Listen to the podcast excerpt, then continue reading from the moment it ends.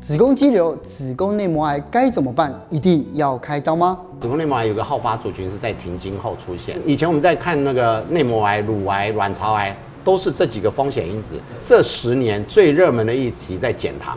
嗯，减糖的原因在于胰岛素。胰岛素是跟很多疾病、癌化、代谢、老化的重要关键点。今天邀请到妇产科名医陈宝仁医师来告诉大家，这些问题不是只好发在三四十岁的女性，停经后的女性更要注意小心。有哪些保命关键一定要知道？我们一起来看看吧。最近呢、啊，我身边的很多的朋友啊，好久没见，就一见面呢，就说前一阵子他们去看了很多，包括了子宫肌瘤、巧克力囊肿。嗯、所以今天名医系列找到好朋友陈保仁医师，对妇科的名医哦，帮我们解惑，要帮我们解惑一下哦。说呃，到底呃，就是呃，因为我我是一个男性，我不太了解哦，就是像子宫肌瘤也好，这种疾病会演化成多严重？子宫肌瘤是我们妇科认为普及性最高的。良性肿瘤。啊，所以你看肌瘤名字基本上它是跟良性相连接，所以它几率有多高？好，我如果大型统计，你看新一点的哈，在二零零九年以后，美国有个大型统计，四十岁的女生每一个都抓来做超音波，十个有四个抓得到肌瘤，四成哦，四成四成抓得到，但是大小不一哦。那如果有症状的话，十个大概有一个到两个是有症状的。哦，对，不外乎出血、疼痛跟压迫，对。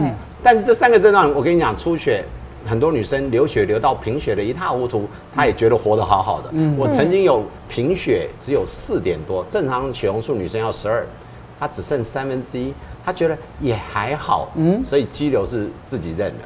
第二个疼痛，疼痛就很主观，有人很严重，哎、嗯，他可以忍很好，有人一点点，所以这个要来看。是，第三个是压迫，是。压迫就跟肌瘤的位置有关了。那我们来看哦，这个就是所谓的子宫，子宫其实我们会分几个部分，嗯，第一个叫子宫本体，嗯，那子宫本体又把它分成，你把它想成墙壁，一个叫内膜，嗯，房间里面就好像壁纸，壁纸就是内膜。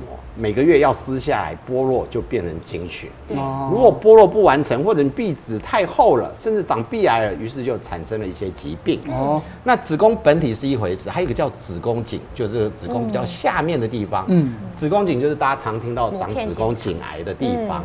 那子宫颈因为靠阴道，所以如果我们做抹片，从这边就采集得到。嗯，那有人说，那子宫内膜行不行呢？我们可以把膜片深更深一点，就到里面去，捅到里面，其实有点难，因为子宫颈本来是关闭的，我不太容易有东西可以进去裁剪。哦。但是因为在美国，子宫内膜的一些病变也越来越多，所以其实有现在有快速的裁剪方式，嗯，的确有个小管子可以进去。嗯。那另外就是输卵管跟卵巢分别在两侧了。嗯。但因为我们今天的题目主要是着重在子宫，所以大家可以看到，这就是你们。不熟悉，但是跟着你一辈子的子宫。可是医师，你刚刚有提到啊，其实，在四十岁以上，很多女性都会有，所以呢，它算是只是小病小痛，蛮正常，或者是如果你都不去管它，如果更严重、更恶化的话，会有难以想象的后果出现。当然，就是大家讲到子宫肌瘤，第一个，如果年轻族群会不会影响生育？肌瘤会不会影响生育？答案是有机会。有机会。你把它想成这个是一个房子。嗯。我们肌瘤如果大家无聊上网找看看，可是我不鼓励大家上网找，因为肌瘤我们的分类有分十一类。你知道医疗最厉害就是把无聊的事情分很多，让你们看不懂。分十一类。真正的分十一类。以前你网络上看只有分三种，我们现在其实详细分是分十一种。好，但是我们还是用简化版的分三种，一种是往外长的，叫浆。浆膜下的一种是长在子宫肌瘤层里面的，一种就是长在里面的。那这三个肌瘤哪一个会影响生育呢？其实靠房间里面的比较会。你想想，你本来要住到一个房间，结果里面多了一个障碍物，就比较对不容易着床，然后容易早产。所以年轻人会问会不会影响怀孕？嗯，但是只要生过小孩或者他四十岁以上，他也不太在意生孩子的人，第一个会问的是这会不会变恶性？对，嗯，对，那。这就关系到肌瘤会不会变恶性，发生率很低。研究显示两百分之一，两百分之一其实听起来蛮高的啊，两百个两百个人就有一个哎。你讲的也对，可是现实生活中我们遇到的很少啊。这是大型统计，因为真正的肌瘤变恶性，它有个名词叫做子宫肉瘤。嗯，大家听到癌症一定有个癌字，对不对？对啊。那为什么不叫子宫肌瘤癌呢？对啊，因为这是英文翻发过来，它叫 sarcoma。sarcoma 翻译就叫肉瘤。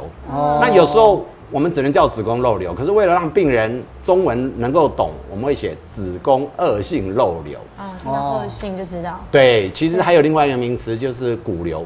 骨瘤？哎，有一个叫骨肉瘤。骨肉瘤。对对，新不了情里面那个女主角得的就是骨肉瘤，它也是一种恶性肿瘤。是。所以那会不会变成肉瘤呢？答案是有机会，就是我刚刚讲两百个会遇到有，可是有几种情形。它的机会会大幅上升哦。哦，嗯，嗯，那如果听到自己有子宫肌瘤，我必须要多长的时间定期去做检查，才能确定它有没有变成子宫肉瘤？你如果听到肌瘤，第一个动作先问医生大概多大？嗯嗯，如果五公分以下的，通常多数医生会建议观察。嗯，十公分以上的，你一定被抓去建议治疗了。对，无论是手术或者其他相关治疗。对。五到十公分看症状哦，那你也不用说，那我四点九怎么办？因为现在喜欢讨价还价的病人很多，四公分、三四公分会看你临床症状跟你的成长速度。是，所以说这些临床症症状啊，包括了就是长啊，就短期之内成长很快，这些都是应该要注意的嘛，对不对？没错，我举个例子，因为大家现在都数字化，哎，陈医师，成长很快到底有多快？嗯。如果你在半年不到三公分就变五公分，我们觉得是统计学上有意义的。哦，这个就是大的。对，快。那有人说我十年长了一点七倍，因为它本来两公分变三点四，嗯，那就看看。好，所以成长很快速，我们通常会看。如果你是年轻族群，你第一次知道，那我们建议三到六月看一次。三到六个月，其实频率还蛮高的。我不懂哎，那既然它有可能会转成恶性，我为什么不要一发现我就想办法把它处理掉？就跟大肠息肉一样，是不是？对啊，就防患于未然啊。好问题，我所有病人说，那我不要先拿掉呢？嗯，因为子宫肌瘤要拿掉，它还是要透过手术，手术还是一个创伤跟一个流程嘛。对，不要讲第一个有费用，第二个有伤害，第三个也有手术的风险跟后遗症。嗯，所以我们不太会一发现。就去处理它哦。那待会也会提到说，肌瘤也有各种治疗方式。嗯，那你会问一个人会问两百分之一的风的危险性，就一百九十九个全部把它除掉吗？嗯，大概不太会。因为可是这边有一个我觉得非常特别，是停经后会长大，为什么呢？子宫肌瘤，我们很每个病人都问我说，为什么会子宫肌瘤？嗯、第一个就说我妈都没有，为什么我有？嗯，子宫肌瘤原因遗传有没有相关？有。嗯但是目前没有绝对遗传因素。嗯哼。第二个，它是跟荷尔蒙很有相关性。嗯。你把它想成子宫肌瘤，我们都像种子一样，它真的就是种子。随着荷尔蒙刺激，它会灌溉长大长大。所以在停经以后没有荷尔蒙，理论上它是要萎缩，不至于不见。哦。所以停经以后没有人养你，还可以长大，也就是这个肌瘤自带光环。它自己会吸收营养，那这种恶性的机会就很高哦。所以我们在讯号上，如果你哎你停经前都没有发现肌瘤，停经后莫名的三公分、五公分的肌瘤在长，我们都高度怀疑它是恶性的变化哦。是，所以就第三个就异常出血难以控制。对，肌瘤或者异呃停，尤其是在停经以后的出血，通常简单的控制，不论是药物或者是简单的处理。多数是可控制，可是药物还是没办法控制好的话，那这个肌瘤捣乱的机会就很高了。哦，对。不过其实刚刚陈医师有讲到很多，就是可能要注意的关键。那有没有哪一些人算是比较高风险的族群，可能就要自己特别小心跟留意了？对，子宫肌瘤其实它的高风险族群在什么人呢？嗯、因为刚刚提到四十岁十个有四个都有，嗯，所以几乎扫过去，我们现场一堆都会有。那但是我们担心的是，它会不会捣乱的这些族群？所以如果你家族史有，你妈妈姐姐全部都有，那你乖乖来追踪。嗯，好。第二个，它跟荷尔蒙刺激有绝对的关系。哦。所以你的生活上如果荷尔蒙刺激多，也许有人说，那我是不是不能吃避孕药？其实避孕药因为它是一种调控，大家不要把避孕药都只有当成荷尔蒙正刺激，它通常还有黄体素拮抗，所以影响没有你想象中的大。那只要有荷，但是有荷尔蒙刺激，还有一个是。荷尔蒙来源来自于脂肪，啊，脂肪。对，所以吃肉吃多的人，肥肉吃多的人，绝对是，因为你不了解我们荷尔蒙的代谢，我们体内荷尔蒙怎么样生成呢？其实它是由脂肪经由某些呃酵素的代谢，它才演化成雄性荷尔蒙，雄性荷尔蒙在慢慢的呃代谢成雌激素、黄体素跟睾固酮，它的最上游是脂肪，所以一旦你脂肪摄取太多，或者你体内脂肪比例太高的时候，想当然你下游的。荷荷尔蒙都会增加，网络上你一定会找到这个我有肌瘤，所以不能吃豆浆，嗯，不能吃豆类制品。我的标准答案是说，如果豆类制品会让让你长成肌瘤，那我的门诊应该一堆出家人都来我门口，啊、因为出家人吃豆类制品最多了。对对对，所以其实那个不是绝对因素，你豆类制品的大量刺激要让这个荷肌瘤长大。那个量要超高，你不容易有饮食得到。那如果一旦子宫真的出现问题，有哪些治疗的方式？对啊，如果子宫肌瘤这个疾病，现在大家都会上网，其实每个人都研究的好透彻。对啊，那我给大家几个几字真言。第一个，你先思考一下自己想不想手术。嗯，如果你的不舒服是压迫，那恐怕还是要手术，因为这颗拿掉才不会压迫。嗯，可是你的出呃问题如果是出血难以控制跟疼疼痛的话。那可以有药物可以改善。嗯，第一个，你只有痛，那我们就吃止痛药。嗯，的确，有的人只有一个月痛三天，那我一个月吃三天的药就搞定了，我们就不用搞那么大。哦。第二个，黄体素，黄体素是一个抑制性的药。大家提到肌瘤是跟雌激素，就是俗称的女性荷尔蒙有关，黄体素是来拮抗它的，所以有一个抑制它的人，他当然有一个好处，不一定会缩小，可是起码不会再变大。哦。另外，黄体素也可以让经血减少，疼痛缓解。所以短时间的使用它是可以的。嗯，那第三个，如果懒得吃黄体素，也有周期性的避孕药，刚好你也有避孕的需求。当然，最近也有一些新的药物，可是新的药物要经历时间的一个考核。在二零一二年左右上市一个药，到一七一八的时候，陆续发现在欧洲有肝功能受损，然后甚至有几例死亡。所以那个药不至于下市，但他药厂就说，那我就不继续贩卖。要不然那个药在一二到一七年是卖得很好，因为它可以让肌瘤体积小三分之一。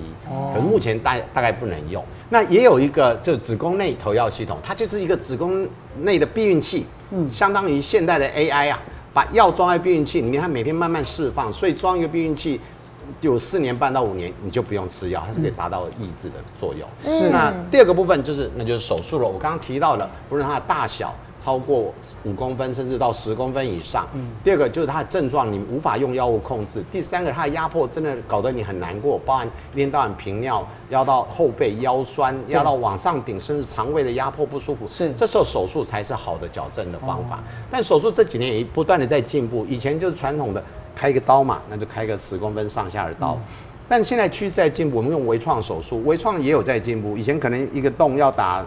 呃，一个腹腔镜要打五个洞，现在五个洞变三个洞，三个洞变一个洞，甚至最新的可以从阴道开，叫做没有洞哦，叫无洞式或叫自然孔式的一个手术切除。哦、那更新的当然叫无创手术，就是听大家听过的海扶刀，就是一个音波、超音波从体外利用热能刺激让它萎缩。不过海扶刀有一个缺点，海扶刀因为这个简体没办法取得，它就破坏掉了，简体还是在里面。哦，但医生，我刚刚这样听完以后，身为一个女生，我实在是觉得，我我蛮疑惑的一个点是，会选择用吃药物不想手术，可能是经费的考量，或者是怕痛。但是其实手术不会有其他什么副作用。如果我干脆直接做了，它也不会问得很好，手术会不会有副作用？第一个，麻醉本身也是一个风险，开刀会衍生粘连，开刀也会子宫结构会小小破坏。那可能你后面的受孕率统计上是这么讲啦，受孕率会稍微下降，或者你到时候如果生产就要选择剖腹产，这是台面上我们会讲的一个缺点。嗯，但老实讲，现在的手术做得很好。我很多病人，我举个例子，我曾经在香港特别飞来台湾找我们开，台湾医疗真的很好，所以全世界都有人飞来，在没有疫情之前是飞来找我们开。现在十月开完，十二月回诊没事，她一月份就怀孕了。哦我们刚刚提到，如肌瘤如果开过刀，因为等于是肌瘤有受创再重重建，我们一般会建议六个月以后再生育。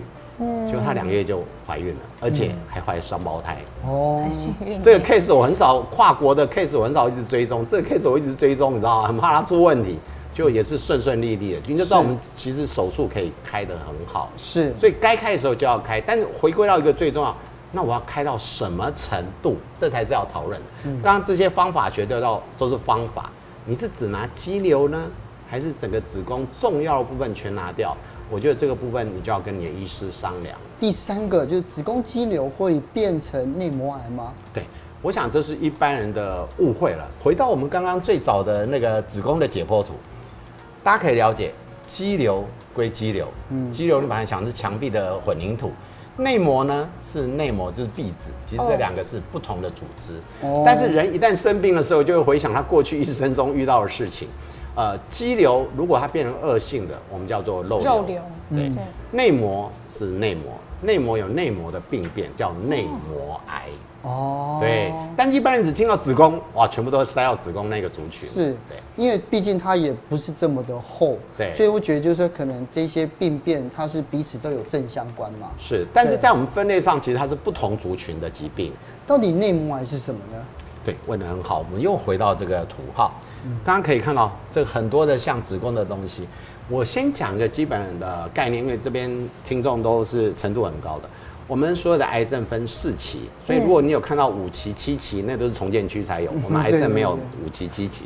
那的癌症基本概念是长在原来的地方就叫第一期，子宫内膜癌就是长在内膜这一层叫第一期。嗯，长到隔壁邻居了，像它长到旁边的肉这边的就叫第二期。嗯，长到隔壁大楼去了，像旁边的输卵管、卵巢长出去的，或者到子宫颈这个部分都已经到第二期，甚至到第三期。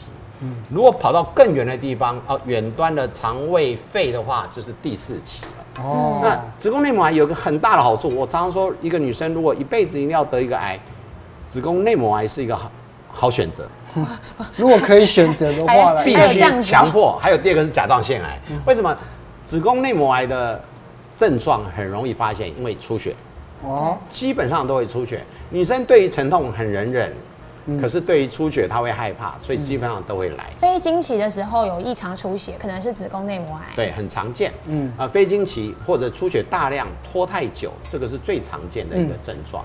那刚好提到子宫内膜癌有个好发族群是在停经后出现，所以停经后如果再出血，通常就算你不来，你老公或你小孩也会。哎，这是另外一个族群，一开始以为回春，可是来太多他会害怕。嗯，对，所以第一个他的症状通常很容易发现。第二个，他的手术很容易，只要把子宫整体切除掉。当然，你不要拖到第二期、第三期以上。那这个部分可能他拿的范围会大一点，包含淋巴要拿掉。可是，包含后续的放射治疗或者是化学治疗。可是我要讲的就是，它的疗预率、愈后是很好的。大概基本上，即使到第三期，都还有八十五趴的治愈率。子宫拿掉对于女生来讲，不会更容易快速变苍老，或者是怎么样吗？好问题。什么影响？女人会不会老，要看你怎么保养自己。子宫拿掉最大的差异点是不能生育。嗯，当然有些人啊、呃，拿掉周遭的组织的影响，也许比较松弛呃垂坠，那是另外一个议题。可是我会不会因此而格外老化？大家在意的都是荷尔蒙，所以重点在于你卵巢有没有拿掉。刚刚回到前面，如果肌瘤只拿子宫，其实你不不会格外的老掉。嗯，但是子宫内膜癌通常要跟荷尔蒙刺激有关，嗯、所以它的卵巢必须拿掉。哦，那的确是提前在那个阶段停经，那会不会因此而提前老化？我很难回答大家，因为老化是很在于内心，不是只有荷尔蒙。是。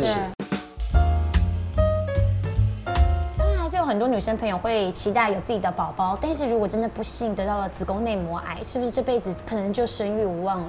对啊，子宫内膜癌在我年轻医师时代其实是四十五岁到六十岁的人在得，但是我们现在看到越来越多三十岁出头就得到的。嗯，那老实讲，如果子宫内膜癌它已经侵犯到整个墙壁都是，所以第二期以上或者第一期比较深期的深度的话，的确就不适合怀孕，因为它的治疗必须整个子宫切除掉。哦，但是有一种运气好的，我也遇到过，它可能在第一期很早期，举例来讲，就只有这个墙壁的壁纸一小块有。对，那可能在手术的时候运气很好，我们现在可以直视用子宫镜进去看哪里有问题，直接消掉。但其他地方不断裁剪，它没事。那这段时间之后，隔个半年追踪，它的确是可以去怀孕的。哦，但我必须要讲，这是很少见的例子。嗯。那同步也要跟病人说明，因为子宫内膜癌跟荷尔蒙很有相关的。它虽然保留子宫，可是一旦它怀孕的时候，你要知道我们在怀孕的时候。雌激素、荷尔蒙是爆棚，对，那个刺激更强。所以我之前提到一个个案，他有早期的癌症，切掉以后运气很好，真的隔半年他最终没事就去怀孕。嗯，可是怀孕剖腹产的同步，他就把子宫整个切掉。那意思，如果他已经有子宫内膜癌，然后他又去怀孕，那那个癌细胞会影响到小孩吗？理论上不会，因为房间虽然共用，可是宝宝有羊水囊在保护他，哦，所以理论上不太会。哪一些人特别容易得到子宫内膜癌？这个不是在为少子化催生，的确研究显示，没有生过小孩的就是会。是啊，一个概念。第一个，生育的过程当中是对子宫跟卵巢的休息，所以生一胎加上前后的休息，大概有一年半到两年，你的子宫属于休息状态。生两胎休息四年。你想想，一辈子打工工作时间，如果有四年让你放假，你大概身心会很愉快。嗯，都没放假，难免有，所以没生育的风险值大概增加一点三倍，甚至到两倍以上。嗯、第二个，我们刚刚提到的子宫内膜癌，它是受荷尔蒙刺激的，所以只要增加荷尔蒙刺激的问题都会。刚刚提到高油脂类的食物，嗯、你体脂肪过高的人，这个都会。那医生，我多问一下哦，如果呢去冻卵，它也是刺激它排卵嘛？这样算吗？好，不孕症。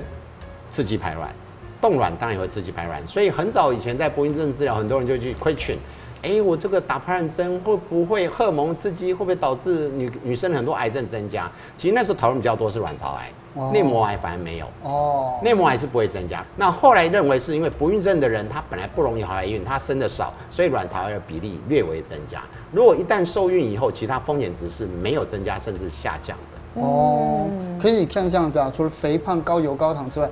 这第三个竟然是糖尿病患者，是，对，泽清，你念很多书你就知道了，这个这十年最热门的议题在减糖，嗯，减糖的原因在于胰岛素，胰岛素是跟很多疾病、癌化、代谢、老化的重要关键点，所以糖尿病这一块很很久以前就发现，你会发现多数糖尿病严重的时候还变瘦，可是在之前多数是胖的，嗯，多数糖尿病跟他饮食代谢是有关系的，所以他又重复到。